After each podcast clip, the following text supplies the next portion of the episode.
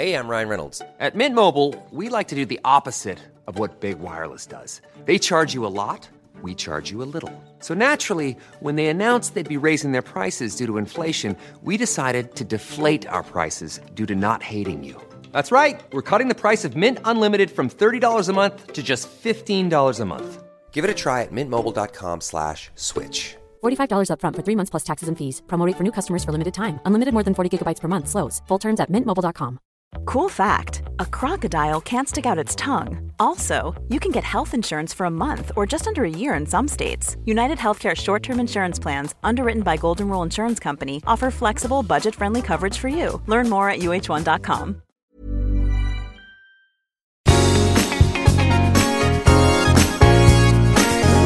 Hey, everybody, I'm Kim Holderness. And I'm Penn Holderness, and you were listening to the Holderness Family Podcast. Thanks so much for joining us. you know, Penn, I think we just need to slow it down a little bit today. oh, okay.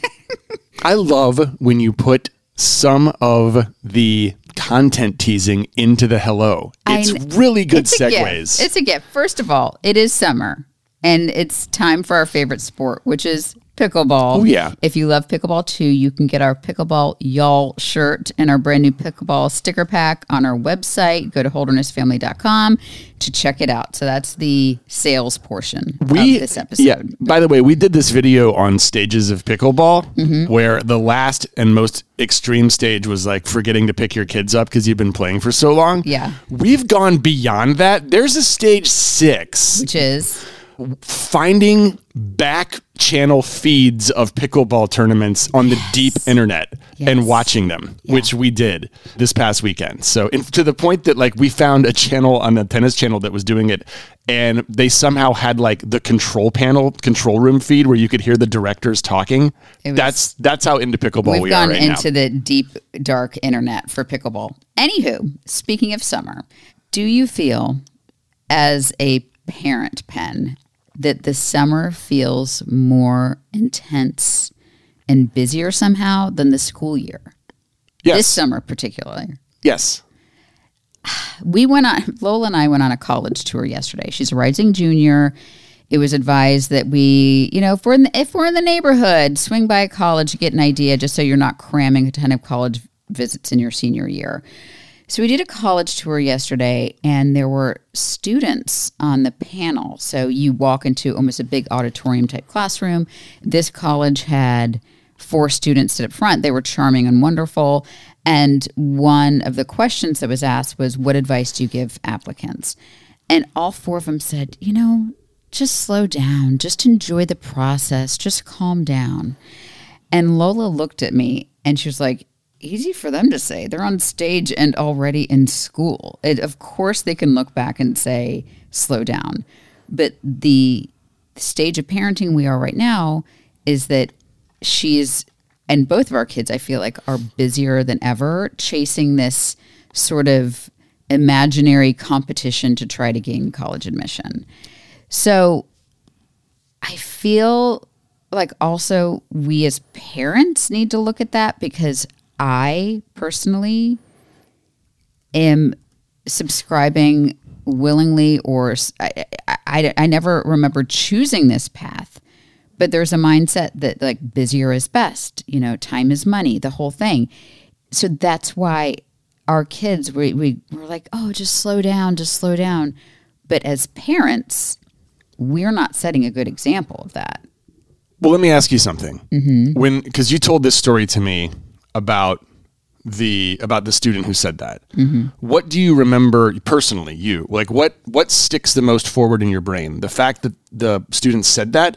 or the fact that, as you said, there were dozens of other students who were doing tours of the entire East Coast. oh my gosh and you felt i think you felt even Pressure. though even though you're incredibly proactive by doing this for lola who by the way is a rising junior yeah but they were all raising juniors i understand but you like did you feel like you had to keep up and did you feel pressure when that when when that happened because that was the language i was hearing S- a- absolutely. So what happens at these tours is that okay, there's some sort of you know classroom, big auditorium type of here's our school, you know, and they give you all the stats of everything.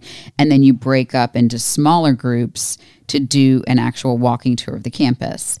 On that walking tour, there were kids from all over the country in that walking tour. And we had we had the smallest group and maybe there was 15 people in the group and there was kids from all over the country and they were talking about the schools they had visited um, from the northeast and they were heading you know heading south and they their entire summer was dedicated their families had dedicated their summer to seeing all these different schools and this is the only one we have on the schedule for lola because and so lola's looking at me like do we need to do more do, and i'm like oh crap maybe we do need to do more and so that is the antithesis of the talk we're going to have today which is all about embracing a slower pace but god it's so hard Yeah.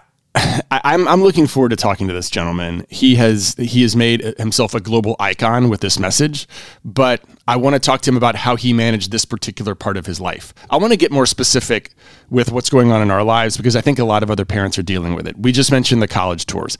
That is a I think that's a very specific snapshot in time. It's these 2 years, right? Mm-hmm. It's your junior and senior year. That's what we've heard. That's when it gets really intense. That's the SATs, that's the tours. That's when you start it's it's tough because it's like when you start narrowing down dreams. Yes, I know. I was like, oh, and Lola loved the school. I'm like, yes, and she's a great student, and she's so. I mean, she's checking all the boxes.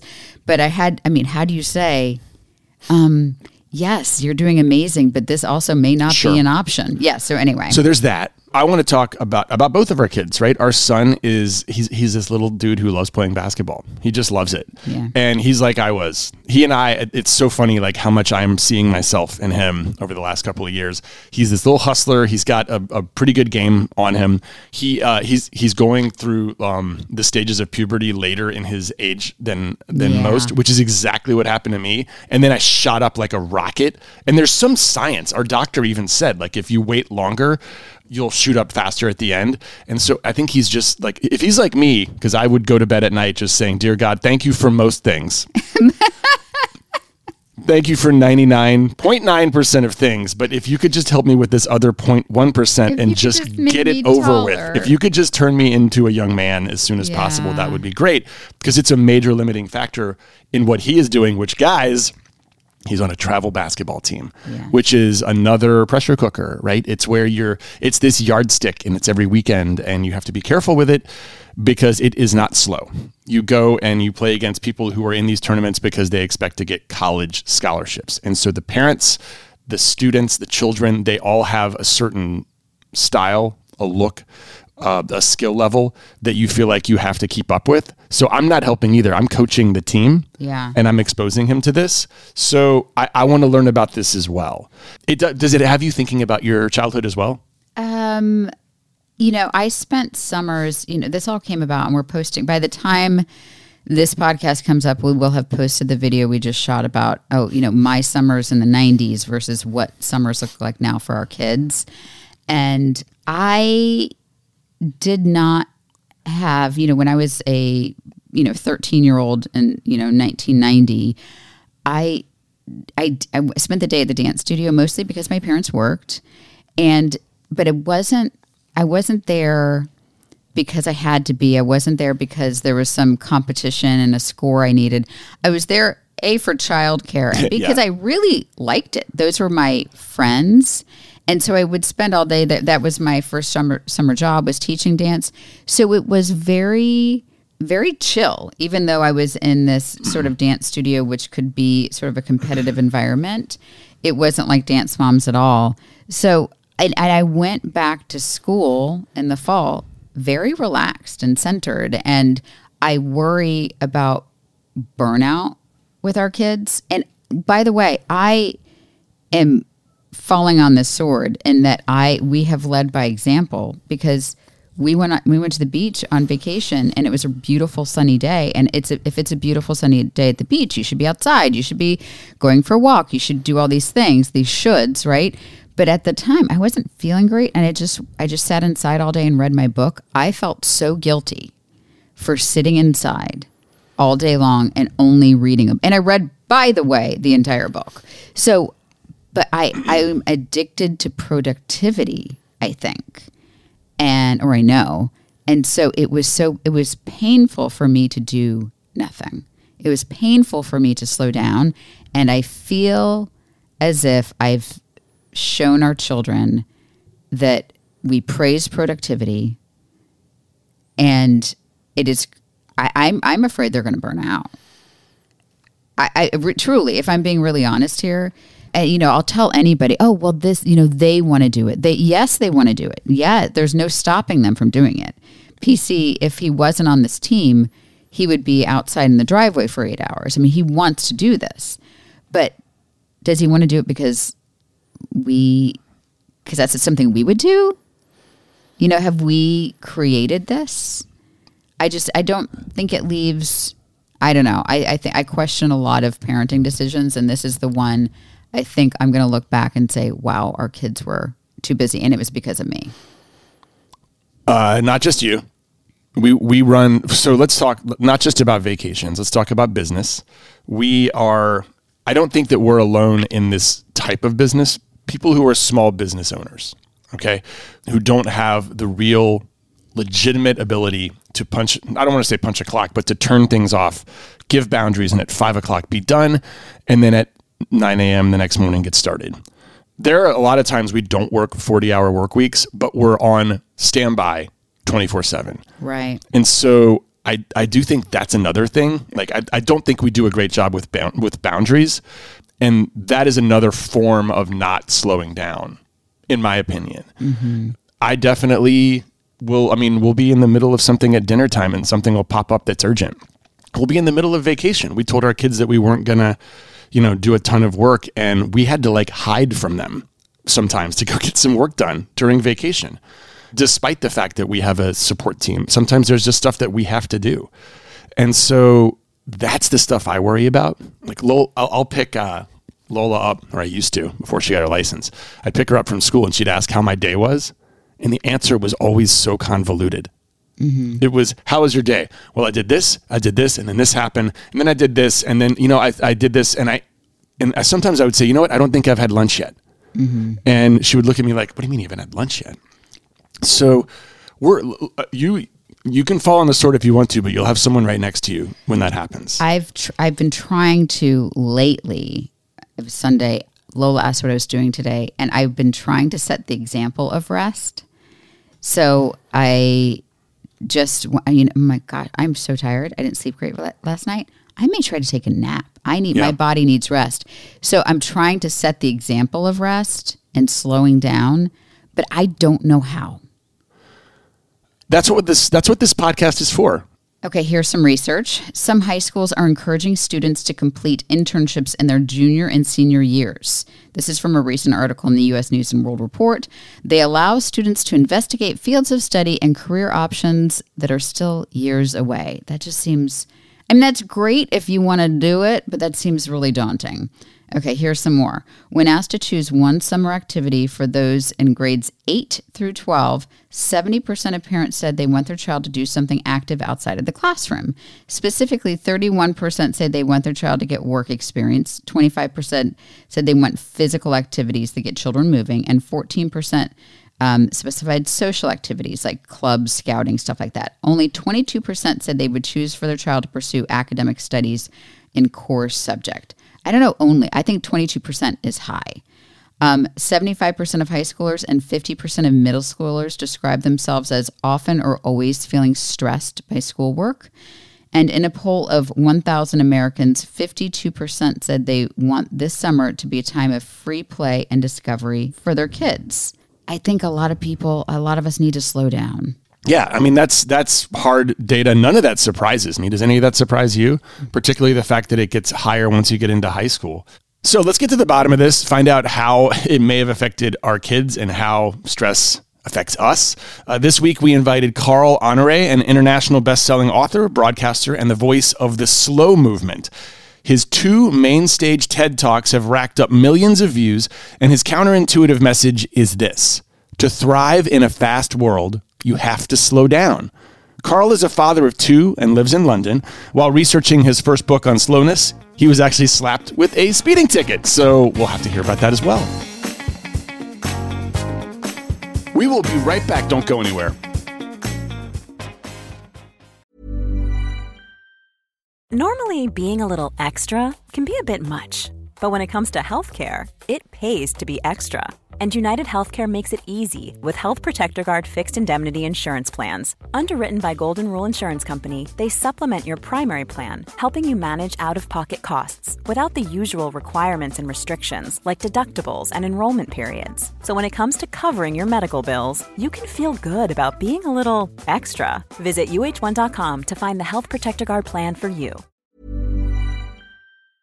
This episode is brought to you by IQ Bar. Penn, you know I'm always looking for a snack that's both nutritious and tasty. Both a little snacky, yes. Uh, but of course, the healthy stuff tastes like sand, and the stuff that tastes good isn't healthy, right? Not IQ Bar. Their plant protein bars are a quick, low carb option that I love to grab for my midday slump. So start each day right with IQ Bar's brain and body boosting bars, hydration mixes, and mushroom coffees. Their ultimate sampler pack includes all three. Get seven IQ Bar flavors, four IQ Mix flavors, and four IQ Joe flavors. And today, our listeners get an exclusive offer for 20% off plus free shipping. Just text Holderness to 64000, which is 64000. All IQ Bar products are entirely free from gluten, dairy, soy, GMOs, and artificial sweeteners. Plus, they're packed with high quality ingredients to keep you physically and mentally fit. And they have a bunch of delicious flavors like chocolate sea salt, which is my favorite, peanut butter chip, and wild blueberry. Don't forget over 10,000 five star reviews and counting. Refuel smarter with IQ Bar's Ultimate Sampler Pack. That's seven IQ Bars, four IQ Mix sticks, and four IQ Joe sticks. And now our special podcast listeners get 20% off all IQ Bar products plus free shipping. To get your 20% off, just text Holderness to 64,000. Get your discount. Text Holderness to 64,000. That's Holderness to 64,000. Message and data rates may apply. See terms for details.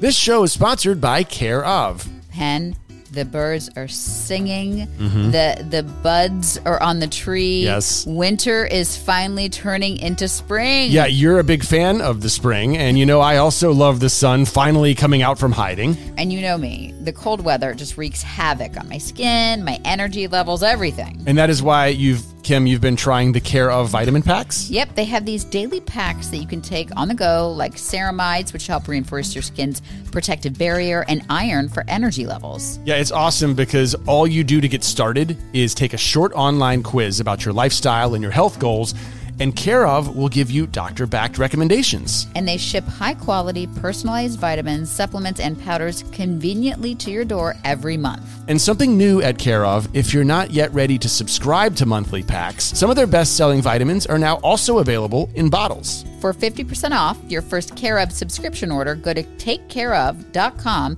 and enter code Holderness50. That's 50% off your first Care of subscription order at takecareof.com and use code Holderness50. Welcome to the show, Carl. Welcome from London. Thank you very much. Wonderful to be with you both. Thank you for the, the work you've done and talking about the value of slowness. And can I ask first, is there a big cultural difference between, you know, you raised your kids in London, we're here in the US.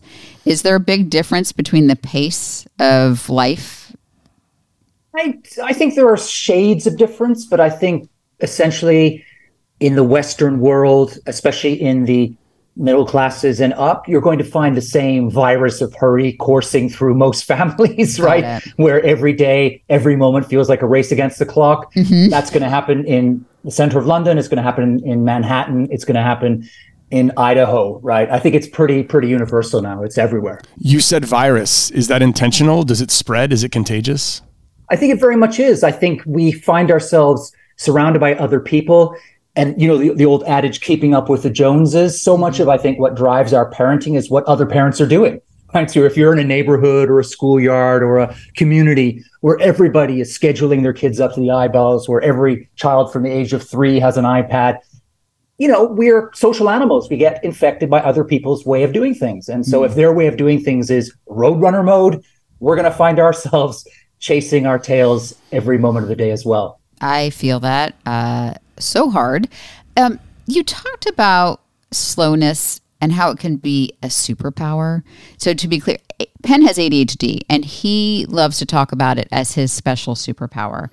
I've just never heard how slowness can be a superpower. Can you can you expand on that?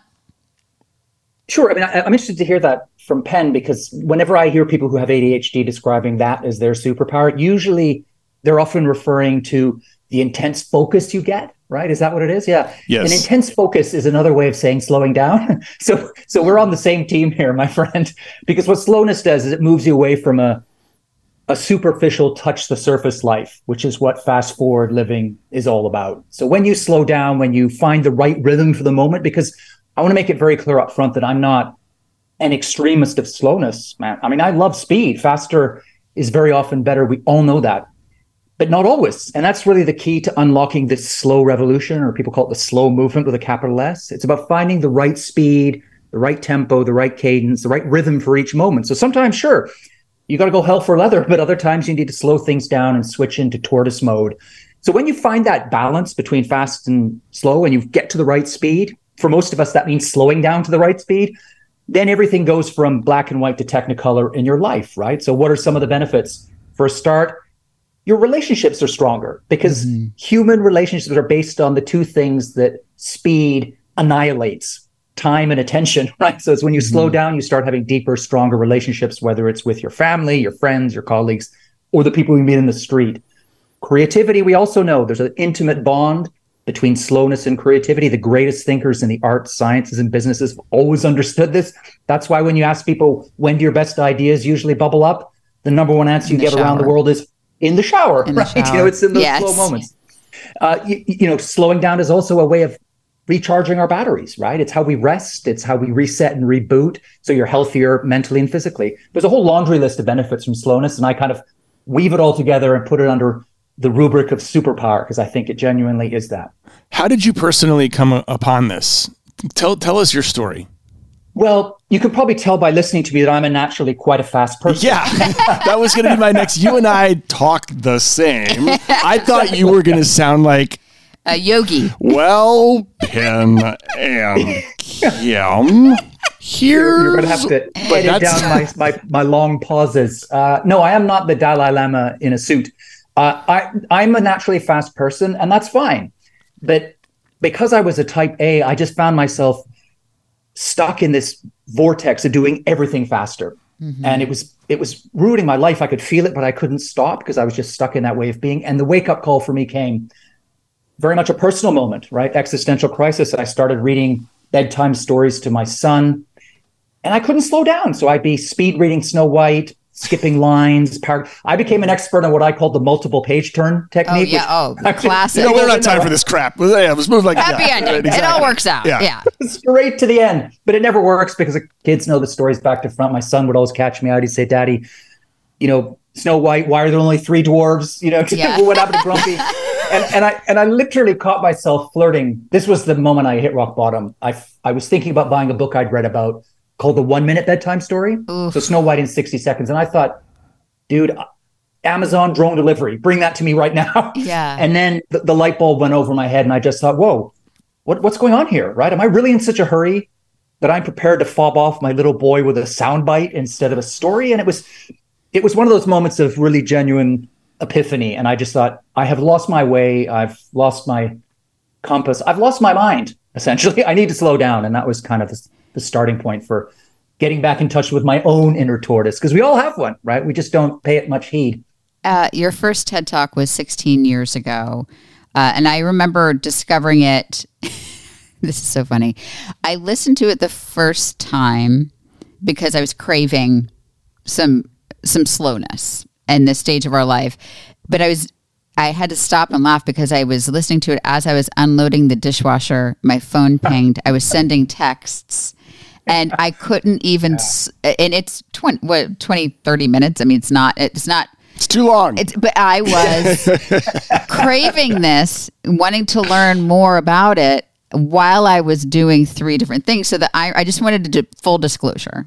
So you did that 16 years ago, and your son was younger then. So how did you how have you navigated him through I mean I guess adulthood or young adulthood now uh, through this very busy traditionally busy time? Yeah. Well, actually, funnily enough, he is he is now 24. He is downstairs in the home visiting, uh, doing some w- working at home from home, as it happens right now. Okay. I asked him not to barge into this room to disrupt this podcast, but he he is wandering around the house, in my view, an avatar of good slow. Right. He is somebody who is super good at sports. He's got a lot of energy.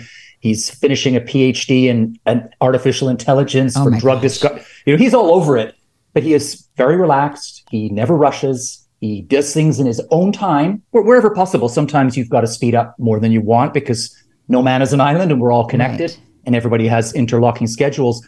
But for the most part, he is moving through his life with that the right tempo that I've talked about before. He's picking the right tempo for the moment.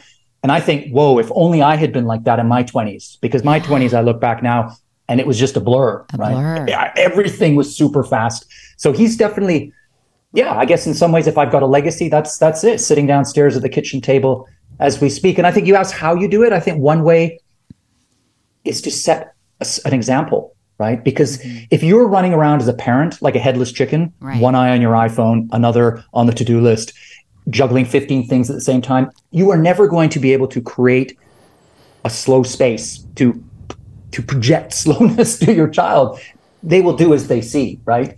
And so I think the first thing and probably the most important thing I did to help my own children tap into slow was to slow myself down, to put my own house in order first, to do that Gandhi thing of being the change you want to see in the world. Right. You got to be the change you want to see in your family. that's that's how it works. And so I think that's my first piece of advice for all parents is not to wall yourself off and carry on living like a a, a, a, a crazed roadrunner and try and have a slow childhood, but um, to, to do to, to slow yourself down first And- and then allow your children to slow down.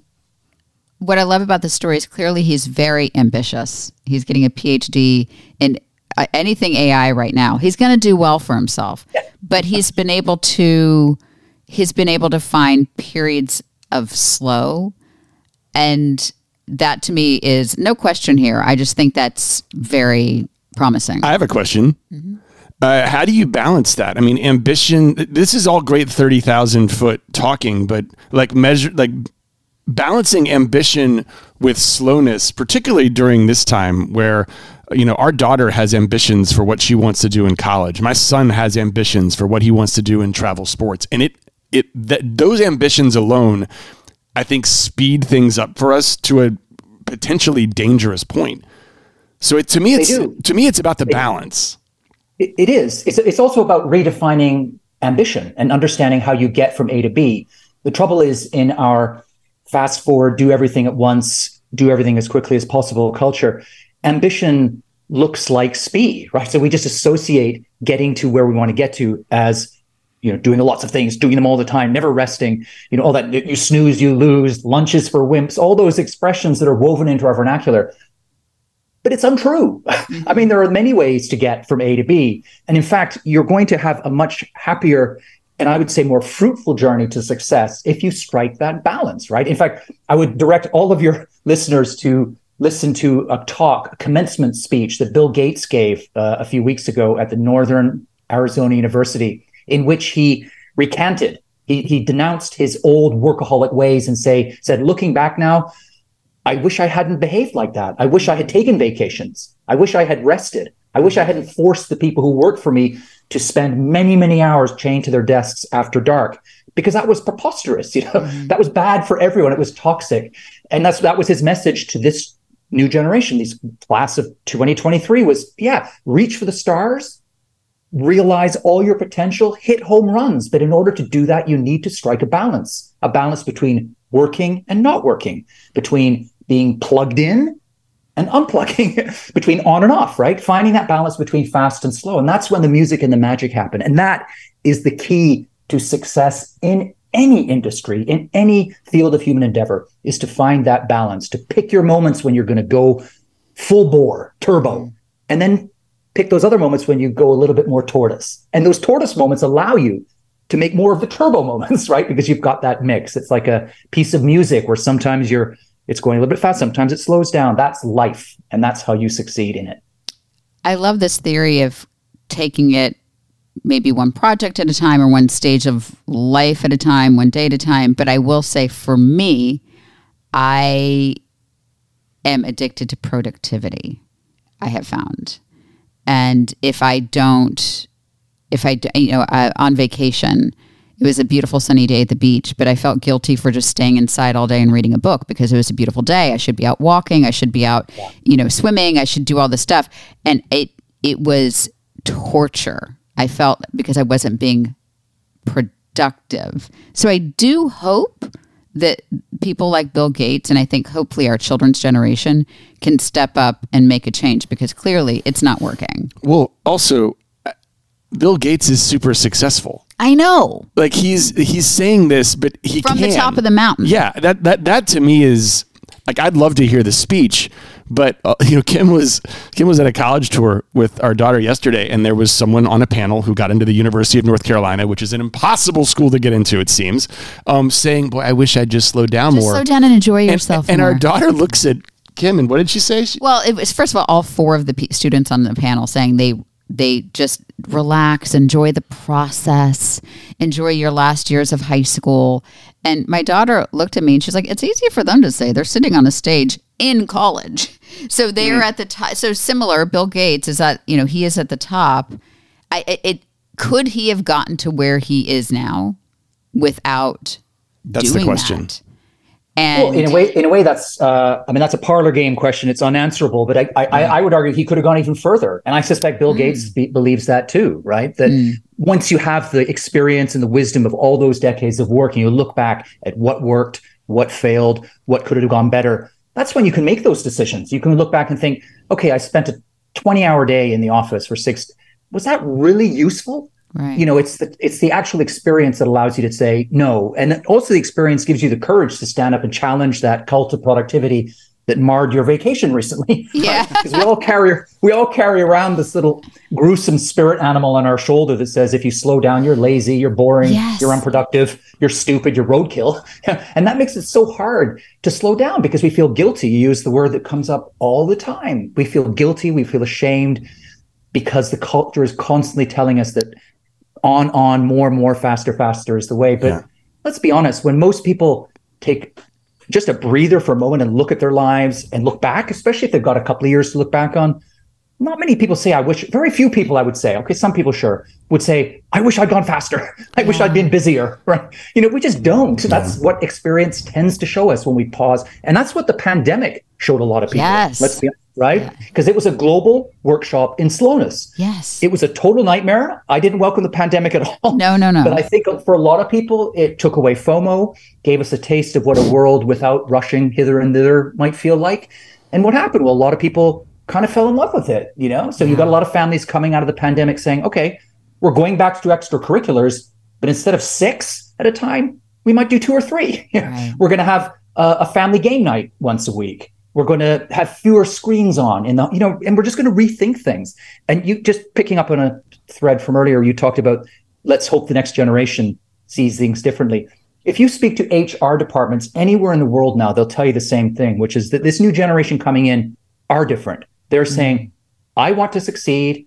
I want to get up to that C suite. I want to climb the mountain like Bill Gates, but I also want to go home at 6 p.m. and give my newborn baby a bath. yeah. I don't want to be on the phone at nine at night on a Saturday dealing with an email that could easily wait till next Tuesday. Right. Mm-hmm. And they're actually saying that my generation would never have dared Ever. to make that. co- We would just Yeah. put our heads down like good little soldiers and said, How fast do you want me to go? Okay, I'll do that. And I might even go a little faster for you.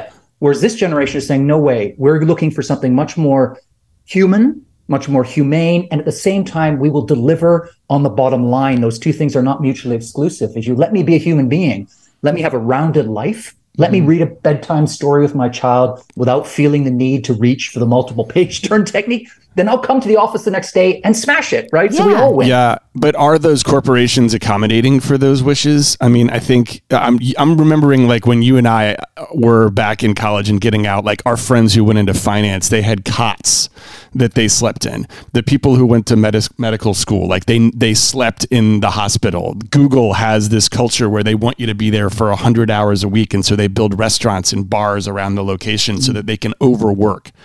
Have the corporations adjusted as well? Uh, I think they're starting to. I think many are stuck in the old ways of doing things. Mm-hmm. There's still a lot of that face time culture of you know being in the office as long as possible. You may not be doing anything productive anymore, but at least you're there, right? That culture still, I think, holds sway in many boardrooms and on many factory floors, but less and less. And I think it's becoming more and more permissible now to, to have those conversations when people are being inboarded. They're coming into the company, that first generation, the new wave, saying, "Okay, looking at what the way the co- company culture is and, and, and starting to move the dial a little bit. This is not something we're going to change tomorrow or next week or next year. And I think some countries, some cultures are more resistant to it. Mm-hmm. I think the United States would probably be near the top of that tree 100%. when it comes to the corporate world saying, uh-uh, no, you've got to the long hours, fast, fast, you know, all that. So I think that the, the inertia is more powerful and runs deeper in the US. But you still find examples of companies in the United States finding ways to just put limits on the working hours to find the right balance between working hard and resting so that you can you know actually work better as a result. Uh, so i think you know i'm optimistic but i'm also realistic and i realize that there's still still a long way to go. Talk to us about your slow morning and slow evening routines. Sure. My morning well these days because my children have left home, mm-hmm. I'm in the lucky position of not having to set an alarm. So th- that that I know puts me in a small group yes. of incredibly incredibly blessed people. Uh, so we're an empty nest now. So we, you know, I get up when I when my body wants to wake up, and I don't look at my phone for the first hour. So no screens for the first hour. Mm-hmm. I usually listen to the radio a little bit. Come downstairs. Uh, I'll usually do some gentle sort of stretching or a bit of yoga have breakfast with my wife, face to face conversation, and then and then the day will start. You know, usually an hour, sometimes more than an hour later. So it's a you know it's a fairly relaxed kickoff to the day. Mm-hmm. But then once I get into the saddle, because I've had that slow start. I, if I need to hit the ground running, man, I'm going to run as fast as anyone else can if that's what's called for. So I, I feel like I know, in fact, that I get more done during my days. I get it done better and I'm more creative because I have those slow moments, right? I'm not yeah. powering through. I'm not hitting the ground running from the moment my my eyes open up in the morning. And then at the other end, you asked about my evening. I have a kind of gentle landing slope, if you like. Mm-hmm. So again, I will not look at a screen for an hour, if roughly an hour before bed. I'll always try and read. I don't. I tend to read novels for for fun, and I never read on a screen because I spend so much working time doing that. So I read a book in my hand. Mm-hmm um, and you know have a evening meal usually with my wife if we're both here and and often go for a stroll that's something i picked up during the pandemic was just walking around my neighborhood really simple thing but it there's something about walking that mm-hmm. I, I think it also inoculates you a bit against the virus of hurry because it's it's almost impossible to walk too fast. it, we all have our own natural tempo and rhythm for walking, and if you're walking too slow, that's uncomfortable. Too fast, that feels a little weird too. So it's I think walking is a really good way to train yourself, both body and mind, to find the correct tempo for you. And I find that a wonderful way to slide into my own groove and my own tempo in the evening by just going for a stroll. Do you feel like hearing this? Are you are you catching on to some specifics that you could do on a daily basis? I'm catching on to so right our kids are still in even though it's summer our kids are still doing activities that require alarms being set and mm-hmm. my body does wake me up pretty early so I can brag that I wake up without an alarm but it's you know it's 6 a.m. Um, and I'm trained that way because of our school year and stuff so um, we're not quite at the no alarm set no crazy morning routine yet but I do wake up early so I can have that time to myself in the morning. I'm, I am trying that. So I'm hearing things that I could put into place. What I'm curious about is, you know, because you've you've survived and obviously done a good job at this phase of where we are as parenting. What are other examples I could set for my kids that would encourage them? It's their summer and yet still they're pretty busy and I think going very quickly. What what mm-hmm. examples, what are things I can do? What what can we do as a family to just practice some slowness? Well, I would start by trying to be less busy. So if there's, I don't, I don't know your schedule, and of course, I don't know the makeup your family and whatever, whatever yeah. priorities are. So I, I, don't want to presume to tell you how to schedule your lives, but but just just generally as a starting point, finding one thing, pinpointing one activity that's sucking up a lot of time in the schedule, and just letting that go. Mm. Right, just letting it, and and seeing how that feels. Right, what it's going to feel like is you've got more time, more oxygen in the schedule for drifting around, hanging out, uh, moving between other activities. It's just going to loosen up and slow things down a little bit. And let's be honest, most of the activities that we do that stru- that are structured for children these days, I mean, for the most part, they're not that important. I mean, five years from now, they won't even remember them. Yeah. Most kids, there'll be one activity that really lights them up. Yeah, that really puts fire in their belly. That they're prepared as teenagers to jump out of bed on a Saturday morning to go do.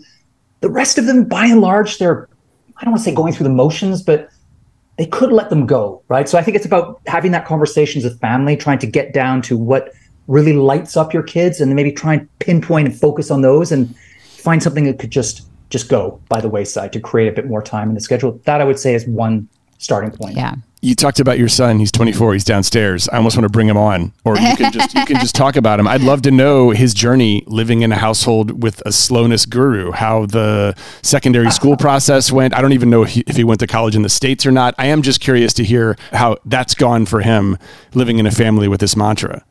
Yeah. Well, uh, judging from where I'm sitting, it seems to have gone pretty well so far. Touch wood. I mean, he he came up through the school system in the UK where we live in London. Mm-hmm. So he went through those different hoops of exams and pressure and stuff. And, you know, worked hard, got the grades he needed to get to the university he wanted to, then got his PhD and so on. Uh, he's we we were very particular about not overscheduling with with extracurriculars. So we always had those conversations about we wanted the kids to try everything, but then to learn that secondary powerful skill, which is triage, which yeah. is to say, okay, you can't do everything. You can try everything, but trying everything, the whole point of that is to identify what really fires you up and then go with that and let the other stuff just fall by the wayside. So we they tried everything and each of my kids narrowed in on one or two things that they love. So my son's for him it's um, what they call football here, soccer in North America. Mm-hmm. Yeah. Huge soccer player plays it, you know, 3 4 times a week. Awesome. I mean, he could go around Europe doing keepy up tricks to make money on the street. He's a great player mm-hmm. and he loves it, right? And it's something that just w- ran in parallel with his academic drive to get to the top in mm-hmm. academics. And I think if you asked him, he would say that. I mean, I haven't actually asked him. Maybe I should ask him after the podcast. You know, I think that he would feel that he had a, a good, a good, there was a good balance there, and that he could see how my wife and I lived our lives, but also the conversation we constantly had around the table about you know, talking about other families. You know, I remember when they were younger, they would go around. We kept back screens as as long as possible. They didn't have you know um, video games or anything until they were uh, uh, 12. I think my son eventually, with some money he got from his grandparents, bought himself a PlayStation. But until then, there was nothing, no phones and stuff. But some of their friends had them. Mm. And so they would go over to friend's house, and the kids would just want to sit on the sofa and play for three hours. And our, our son would come back and say, "It's kind of fun for 20 minutes, but it was a little bit so so it allowed us to have that conversation about okay sure it's a bit of fun playing but you know you have boundaries you say okay i'm going to play this game for i don't know an hour say but not three hours yeah. you know you're going to take those other two hours and go kick a ball around in the park instead of kicking it around on fifa right on playstation and finding the right balance that works for you so i feel like both my kids have and also you know something other thing i noticed as well i saw the other day when they were both here staying over uh, last week in their old bedrooms. I came down late at night. They both come out, come back from you know partying with their friends and stuff. Yep. But I, we heard them crashing in a little bit later. I went down to just make sure the door was locked. And as I went past both their bedrooms, I noticed both of them had left their cell phones outside the door, like on the landing mm. outside the bedroom. And I just thought, yeah, yeah, something worked. Something worked here. Uh, you should be very proud of that because that that is a habit we're trying to uh, instill and pry from their hands at, uh, in the evening. I, I think it's helping though.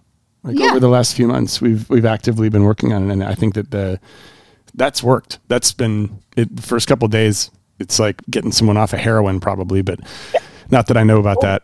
Um, I, I would everything you're saying. I I'm nodding my head. I totally agree, and it's it's something I'm craving for my family and for my children. But I think another piece you mentioned is just the um, the keeping up with the Joneses situation. Yeah, the virus. the the virus of Yeah. it because you know I have this um, group, wonderful group of moms that you know our daughters are in the same sort of friend group, and we do a monthly lunch. And I, I first of all, I don't make a lot of them because I'm too busy, which is a shame. Um, but the last one, we all stood up and we're like this was this is usually fun but now i'm leaving more stressed because we were all talking about what the plans were for the summer because now at least for the universities in the US they look at I mean maybe maybe they don't but there's this perception of like what did you do with your summer did you get a job and therefore get work experience did you go deep into an internship where you learned about this skill and this major that you want to have so it's this summers all of a sudden become really structured. So yes, I want my kids to, you know, get a job scooping ice cream and go hang out by the pool. I want that for them, but that is not at all what their peer group is doing. And so my heart gets a little like, ooh, like if I choose to keep my kid out and slow down the summer process, what are they going to be behind in in this, mm. you know, life experience This is the, the trouble. That that word behind says it all, doesn't it? Because what behind tells you is that there's a race. Right. And when there's a race, there's one track. Yeah. And the whole point of being a human being is that there are a million tracks into adulthood. There are mm-hmm. a thousand, hundreds of thousands of ways to lead a successful life. And I think this is one of the most stultifying aspects of modern parenting is that it's become a cross between a competitive sport and product development where we just feel like there's one track, the alpha track. And if our kid strays even like a tiny bit from it, his or her life will be indelibly ruined forever, right? Which is preposterous. There are a zillion ways. I mean, people drop out of school, they drop out of university, they go here, then take and and go on and do extraordinary things, right? And yet, when we get into those little peer groups of parents and we all start comparing notes, it's terrifying because you think there is only one track, and if I step off it for a second, my kid's toast. Yeah. So I would give you two bits of advice for that for handling that. The first is, and this applies for when you go out with your your your friend, your mom group, but also maybe even when you go out with Penn, Yeah. is just have some uh, nominate certain meetings when you just say we are not going to talk about our children. Oh my gosh, we, We did just that. did that. We did that last week, and we It was turned it hard. Yeah, we uh, th- there was a penalty if you talked about your child that we kept. We were drinking non-alcoholic beverages, but we made it a drinking drink, game. Drink, We're we like, you kept, have to drink. We kept committing the of infraction. What Well, the heck so else he did we had, talk he, about? he yeah, had, sorry, he sorry, had sorry. two Yeah, things. Ahead, okay, so Yeah. don't talk about your kids. And what's your next? And the second thing, what was the second thing? Oh yeah, uh, to keeping up with the Joneses. Find other Joneses, right? Because you're not alone. If you're thinking, I want to slow down, that there's another way to be a parent, there's another way to be a child and grow up in this world and thrive in it that doesn't involve 100 extracurriculars, thousands of hours of tutoring, and rushing around trying to burnish the perfect resume. You're not alone. You know, there are loads of other parents out there. You may just not have found them. So, so try and find them through parenting forums, through breakfast events. You could might even hold one in your own school. You know, and find those people and surround yourself with the like-minded, and you'll start to feel less angst-ridden, less worried because suddenly you're hearing other people say, you know what? Or, you know, another way to think about this is to find people. And this is a really good way of doing it as well. So this is number three, is to plug into parents who are sort of five, six years ahead. Mm-hmm. Because I've, I found this very much myself as a parent that we get locked into a, an age cohort where everybody has kids the same age and we've got no sense of the bigger picture. We're just locked into this little tunnel vision of panic for our generation. And what you realize when you start talking to parents of similar backgrounds, similar neighborhoods, or whatever, whose kids are now seven, eight years on, and you ask them what kind of path they've followed to find the place where they are now, if you know, assuming that they're living a good life and are successful, you'll find that they've done it in so many different ways, right? And I mm-hmm. think that takes some of that what only one track in the world pressure off. You start to realize the world is so much more complex and so much more nuanced and so much more gloriously messy than than the current parenting model tells us, which is that input A gives you output Y. You know, input A gives you output B, X, Y, mechanistic. That's not how it works. It's parenting is really a journey of discovery. It's let me take your hand and together let's find out who you are, rather than let me spend every spa- spare dollar minute of time, you know, kilojoule of energy trying to drag you from where I think you are now to where you should be later on. And I think if you kind of find you find your tribe, that can be very much easier to do. A would- slower tribe. I would also say this tribe of women that I feel lucky to know. I bet if at our next lunch I said, "Hey, let's not talk about the kids. Let's I want to get to know you more beyond your kids." I think they would welcome that. I think if I raised my hand and said, "Is anybody else really stressed out?" and let's just not talk about this, I think they would welcome it too. I think most people are craving this. So, but I would have to find a way to lead that as an example, and I am struggling with that. But maybe with a little practice. Um, Yeah. yeah, Well, the way you said it there was perfect. Say that three times in the mirror before your next lunch, and then say it a say it a fourth time the moment you sit down at the table. I agree. I think you'll find that because I think you remember the um, what was that movie the the spaghetti western, the good, the bad, and the ugly. Do you remember the final scene where they're in that Mexican standoff? And, I do. Woo! Yes. And Looking, they- yeah, looking at each other. Who's going to pull the six shooter first? I think parenting is a little bit like that now. We're all sitting there thinking, this is not, this is not what I signed up for. This feels like a race to the finish line. I don't like it, but but I, but but but, you know, but, but, but, but all it takes is for one person to pierce that wall and to say, you know what, there. Let's see if there's another way to do this. I think there might be, and I think you'll find that the Mexican standoff dissolves, falls apart, and everybody says, yeah. I've been thinking the same thing. and it becomes a whole lot easier then because the tribe is already there. These are friends of yours, people you Yeah. already know. And you may find that some of them are strong allies from the word go. yeah. This is all great advice, man. Thank you so much. Um, I feel like you are a little bit of a therapist as well as a motivate, motivator. And in that sense, like I feel the need to check in with you after like a month. I know. because this is it's kind of like going to the dentist where they're like, "Oh, you've got some buildup here," and you're like, "Great!" and you go home and that night you floss, Yeah, you floss once. and then you and then you're like, Shit, "I have another dentist appointment in six months," and you floss the night before. But this, I, I do think that like going to the dentist, this probably is going to take a little bit of work and discipline to almost implement this, right?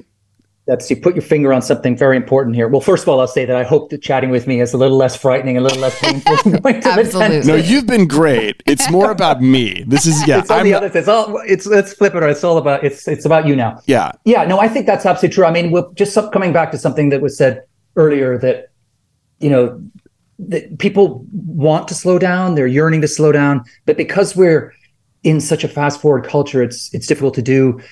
It's, I mean, I put it this way. I mean, slowing down takes time. It's slow, right? To, to bring about your own slow revolution, it's not going to happen tomorrow. There's going to be two steps forward, one back. You're going to hit some, you're going to hit a pothole and spin your wheels there for a while. Then you'll move forward and back. It's it, it, it is a process, right? It takes time to get to where you, presumably where you guys kind of are now, where I was back at the beginning of my journey here towards slowing down, and to getting to where I am now. And it's not something that I would ever say, you know, buckle in. It's going to be all done next week. It, it won't be. Uh, you will have to come back, whether it's to me or someone else, in six months' time. Check in with each other. Check in with if you keep a journal. Check in with whatever way you measure your own way in the world, and keep yourself true. Keep yourself facing towards the north star. Keep yourself on the right path but just be aware that you will fall off the wagon right? Yeah. we're human beings. We're fallible.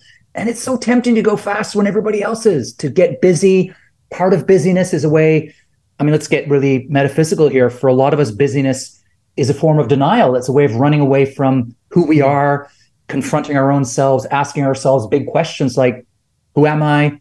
What's my purpose here. Am i living the right life for me? Those are frightening questions to grapple with. They're the questions we need to deal with in order to lead a life worthy of the name but they're scary especially at first. So it's easier just to fill up your head with trivial questions like where are my keys? I'm late for my 11 a.m that's much easier to go for that low hanging fruit but it's not really what living is all about. So it will be difficult is the bottom line here. It's not going to be super easy but but, but there there will be an ease to it because as soon as you start testing out little pilot projects of slow you're going to get a payback right away. You're going to savor something a bit more. You're going to notice the fine grain of a moment. You're going to feel a little closer to someone than you did last week. And each time you feel that it's going to be easier next time to slow down again. So be patient be mm-hmm. slow and that's how you end up being slow i suppose is a way to think about it. Okay, this is all very aspirational. Carl, we are definitely going to check in with you. You're going to give us a few months and we're going to find I think I think the you know, a way we can institute sort of it's so funny. We love a list. We love something which is sort of the antithesis of slow is like to give me a project, a thing to do. But maybe for me the the mornings have been great, but maybe I need to we need to have slower evenings as well. I can add that in and it's, you know, screen free. Maybe it's we love playing games, maybe it's game night, something like that. Whereas a family we're slow. Um You know what? One of my favorite things is just I'll just throw one little other yeah, please. personal tip in there is puzzles. I love a good puzzle, like a thousand piece puzzle. You put it on a corner of your kitchen table or somewhere that's just reachable by everyone in the house and leave it there. And it will turn into an oasis of slowness. People will sit there alone, putting the pieces in, or they'll sit there together, chatting or in companionable silence. Some of the best conversations I've had with my kids are doing a thousand world puzzle of, of, Waterloo Station in London, right? I mean, just something so simple, yet something so transcendent because it's there's you can't well you can speed puzzle we turn everything into a race Of you can course. speed hot dog eating you can do anything but basically puzzles invite you to slow down to look to observe to join up join the dots Yeah. to put the pieces together literally and there's something so soothing and meditative about it but it's also a social gathering I It's a love place to that come idea. together. so crazy. My parents and their kids, and that, like every time we went to the beach growing up, that was such a social Yeah. mecca. Was that puzzle table? Your And dad was always Yeah. like bellied up to the puzzle table. Yeah. We we tried it a couple of weeks ago at the beach, and we we we overshot the difficulty level of the puzzle. It yeah, it was a little an- too hard. it was, like we were there for a week and we didn't solve it, and then I think we haven't done it since. But I'd like to get back into that. And, and to your point, I don't think it needs to be on vacation. yeah. It just needs to be a place where Yeah. we can it, it can just live. I love that idea. I love it. And and if, if it's not a vacation, then there's no deadline. It can you can have it on a table if it's not on your kitchen table, getting in the way of your meals. Or, you know, you, you talked about a puzzle table. Have it in a place where it can be for six weeks. There's no there's no rush, right? Maybe you do one pe- one piece a week. It's, there's no you know it's it's the it's the it's the journey, not the destination, really, with puzzles. And it's what happens along the way, the magic that's conjured. That's what's going to make you fall in love with puzzles again. not the getting it done and then taking a picture for Instagram and showing, you know, I mean, that's fun too at the end, but the real fun happens. The real joy occurs in the doing. How many pieces? We're talking like not a thousand, 500, 600. We're like, well, which ones work for I you? would, I would start with if if if you if you struggled there, I would say I go 500 first. Okay. Don't don't go 250. I think is a little bit. Too easy. yeah. Let's too. Yeah, Yeah, yeah. yeah. No, I have, but I have, a, 500? I have a new thousand piece Gilmore Girls puzzle downstairs, though. So I think that it's in the house. How does Gilmore Girls have a? It's a it map. picture- Oh, it's a map of It's a Stars map Hollow. of Stars Hollow. Oh wow! that I got from. Let's do that. Well, that'll We're be there do for a year. yeah. Oh, okay. This has been lovely. Tell us where can people find you? How can they support you? How can they get in touch with you?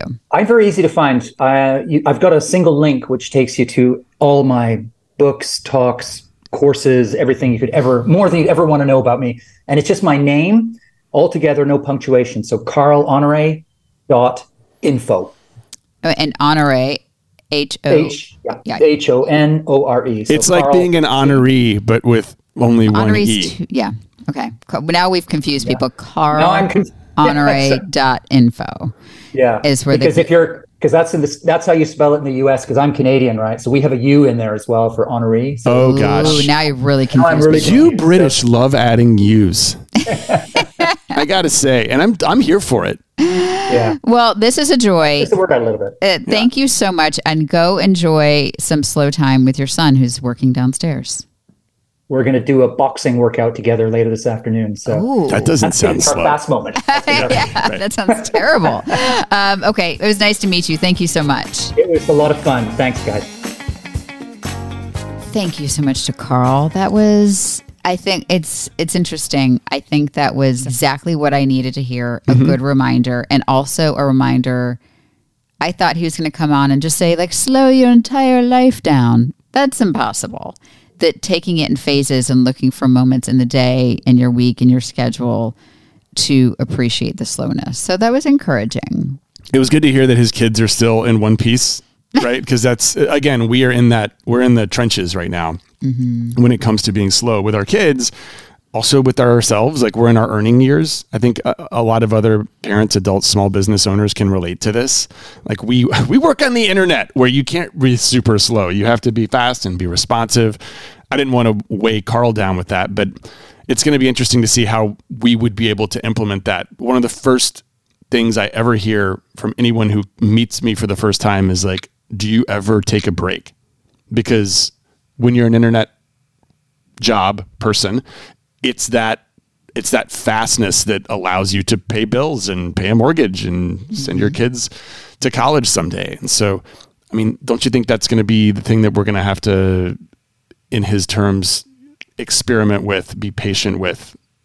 But what if, think about it this way, what he said, you know, I sort of bristled when he's, you know, Bill Gates was speaking about um, How he wish he'd how we slow down, and we countered saying, "Well, he wouldn't be Bill Gates if he slowed slowed down."